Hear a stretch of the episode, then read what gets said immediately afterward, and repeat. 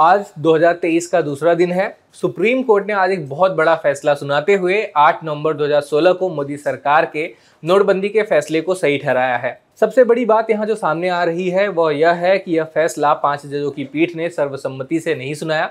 एक तरफ़ supreme court का फैसला, केंद्र सरकार के लिए भारी राहत की बात कही जा रही है तो दूसरी ओर विपक्षी दल जस्टिस बी वी नागरत्ना के विचारों को ज़ोर शोर से हाईलाइट कर रही हैं, और कांग्रेस पार्टी के एक वरिष्ठ नेता ने तो यहाँ तक कह दिया है कि पाँच जजों की पीठ में सिर्फ़ जस्टिस बी वी नागरत्ना द्वारा केंद्र सरकार के फैसले पर असहमति जताना, सुप्रीम कोर्ट के इतिहास में सबसे मशहूर असहमतियों में से एक गिना जाएगा। इस वीडियो में जानेंगे कि सुप्रीम कोर्ट में नोटबंदी के किन बिंदुओं को लेकर चुनौती दी गई थी और अदालत ने अपने फैसले में क्या कहा।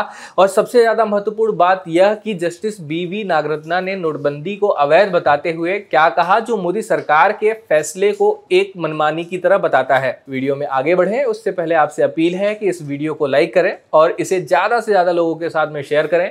अगर आपने हमारे चैनल को अब तक सब्सक्राइब नहीं किया है तो इसे सब्सक्राइब कर लें। नए साल की शुरुआत में मोदी सरकार को सुप्रीम कोर्ट से बड़ी राहत मिली है, लेकिन इस राहत में जस्टिस बी नागरत्ना की असहमति मोदी सरकार को आगे इस तरह के फैसले लेने से पहले एक बार सोचने के लिए मजबूर ज़रूर करेगी। सुप्रीम कोर्ट के पाँच जजों की पीठ ने नोटबंदी को लेकर दाखिल याचिकाओं पर आज ये फैसला सुनाया। फैसला बहुमत वाला रहा। Justice S Abdul Nazeer, justice B R Gavai, justice A S Bopanna, justice V Rama Subramanian और जस्टिस बी वी नागरत्ना की पीठ ने यह महत्वपूर्ण फैसला सुनाया। केंद्र की नरेंद्र मोदी सरकार ने नवंबर 2016 में 1000 और 500 रुपए के पुराने नोटों को बंद कर दिया था। कई लोगों ने इस फैसले को लेकर सवाल उठाए थे। साल 2016 में लिए गए नोटबंदी के फैसले को सही ठहराते हुए सुप्रीम कोर्ट ने आज कहा कि भारतीय रिज़र्व बैंक के पास स्वतंत्र रूप से नोटबंदी करने की शक्ति नहीं है।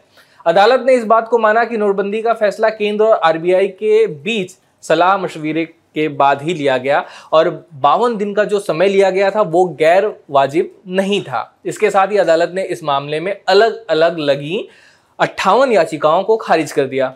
न्यायमूर्ति बी आर गवई ने फैसला सुनाते हुए कहा कि केंद्र सरकार के फैसले में खामी नहीं हो सकती, क्योंकि रिज़र्व बैंक और सरकार के बीच इस मुद्दे पर पहले विचार विमर्श हुआ था। कोर्ट ने कहा कि आरबीआई एक्ट के मुताबिक केंद्र सरकार को एक सीरीज़ या सभी सीरीज़ के नोट बंद करने का अधिकार है। पहले भी सभी नोट की बजाय कुछ नोट बंद किए गए थे तो इसका यह मतलब नहीं निकाला जाना चाहिए कि सरकार को बस इतना ही करने का अधिकार है। फैसला लेने की प्रक्रिया में कोई गलती नहीं हुई है, इस कदम से क्या हासिल हुआ या क्या नहीं हुआ, इस आधार पर इसके कानूनी रूप से सही होने या ना होने का कोई संबंध नहीं है। हम समझते हैं कि तीन उद्देश्य, आतंकवाद की फंडिंग, कालाधन और नकली नोट वाजिब उद्देश्य हैं और इन उद्देश्यों को पूरा करने के लिए नोटबंदी के अलावा और कोई कदम उठाया नहीं जा सकता था। इन उद्देश्यों की महत्ता और संवैधानिक अधिकारों को सीमित करने के बीच वाजिब संबंध भी है। इसलिए इस कदम पर डॉक्ट्रिन ऑफ़ प्रोपोर्शनैलिटी लागू नहीं होता। डॉक्ट्रिन ऑफ़ प्रोपोर्शनैलिटी का मतलब है कि किसी उद्देश्य को हासिल करने के लिए ज़रूरत से बड़ा एक्शन ना लिया जाए। उदाहरण के लिए मान लो कि आपके इलाके में कुत्तों की संख्या बढ़ गई है तो उन्हें कम करने या खत्म करने के लिए आप न्यूक्लियर हथियार नहीं उठा सकते। पाँच जजों की पीठ में से चार जजों ने नोटबंदी के पक्ष में फैसला दिया, मगर बेंच में शामिल जस्टिस बी वी नागरत्ना ने नोटबंदी पर असहमति जताई।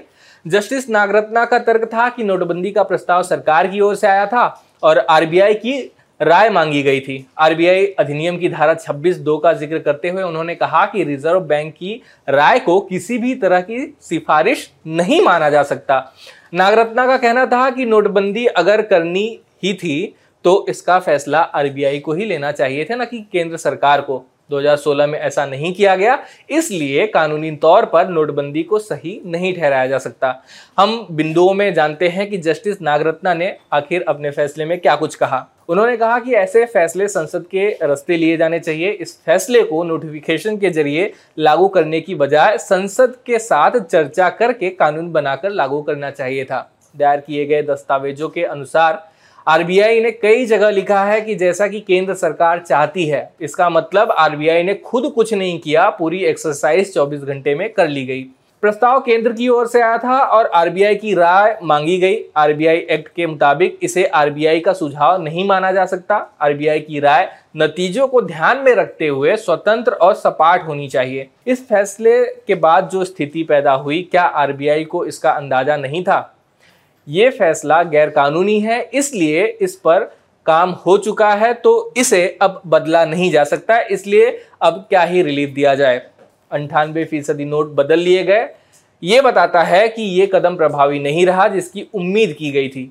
लेकिन कोर्ट इस आधार पर फैसला नहीं दे सकता। ये कदम अच्छी नीयत से लिया गया था, सोच समझ कर लिया गया था। इसे आतंकवाद, काले धन, नकली करेंसी से निपटने के लिए सोचा गया था। ये कदम सिर्फ़ कानून के आधार पर गैर कानूनी ठहरा रही हूँ, ना कि उद्देश्य के आधार पर। अब थोड़ा जान लेते हैं कि कौन है justice BV Nagarathna. BV Nagarathna supreme court में चीफ जस्टिस रह चुके ई एस वेंकट रमैया की बेटी हैं। 30 अक्टूबर उन्नीस सौ बासठ को जन्मी जस्टिस नागरत्ना ने। उन्नीस सौ सतासी में एक एडवोकेट के तौर पर प्रैक्टिस की शुरुआत की। 2008 में उन्हें कर्नाटक हाई कोर्ट में एडिशनल जज बनाया गया। दो साल बाद ही उन्हें एक स्थायी जज बना दिया गया। 2021 में उनकी सुप्रीम कोर्ट में नियुक्ति हुई। सुप्रीम कोर्ट की जस्टिस बीवी नागरत्ना देश की पहली महिला मुख्य न्यायाधीश बन सकती हैं। सीनियोरिटी के लिहाज से देखा जाए तो उन्हें 2027 में यह मौका मिल सकता है।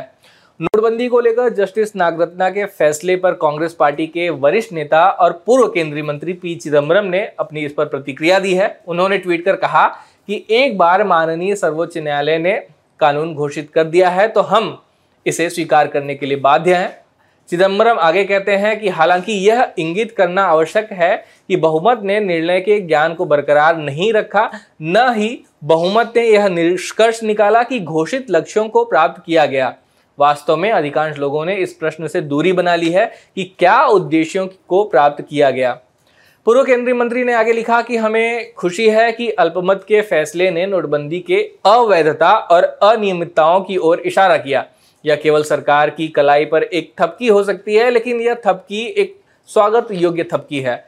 चिदम्बरम आगे कहते हैं कि असहमति का निर्णय माननीय सर्वोच्च न्यायालय के इतिहास में दर्ज प्रसिद्ध असहमतियों में गिना जाएगा। अल्पसंख्यक निर्णय, संसद की पूर्ण विधायी शक्ति और सरकार की सीमित शक्ति के बीच गहन अंतर को सामने लाता है। साथ ही वे आगे यह भी कहते हैं कि हमें खुशी है कि अल्पमत के फैसले ने लोकतंत्र में संसद की महत्वपूर्ण भूमिका पर ज़ोर दिया है।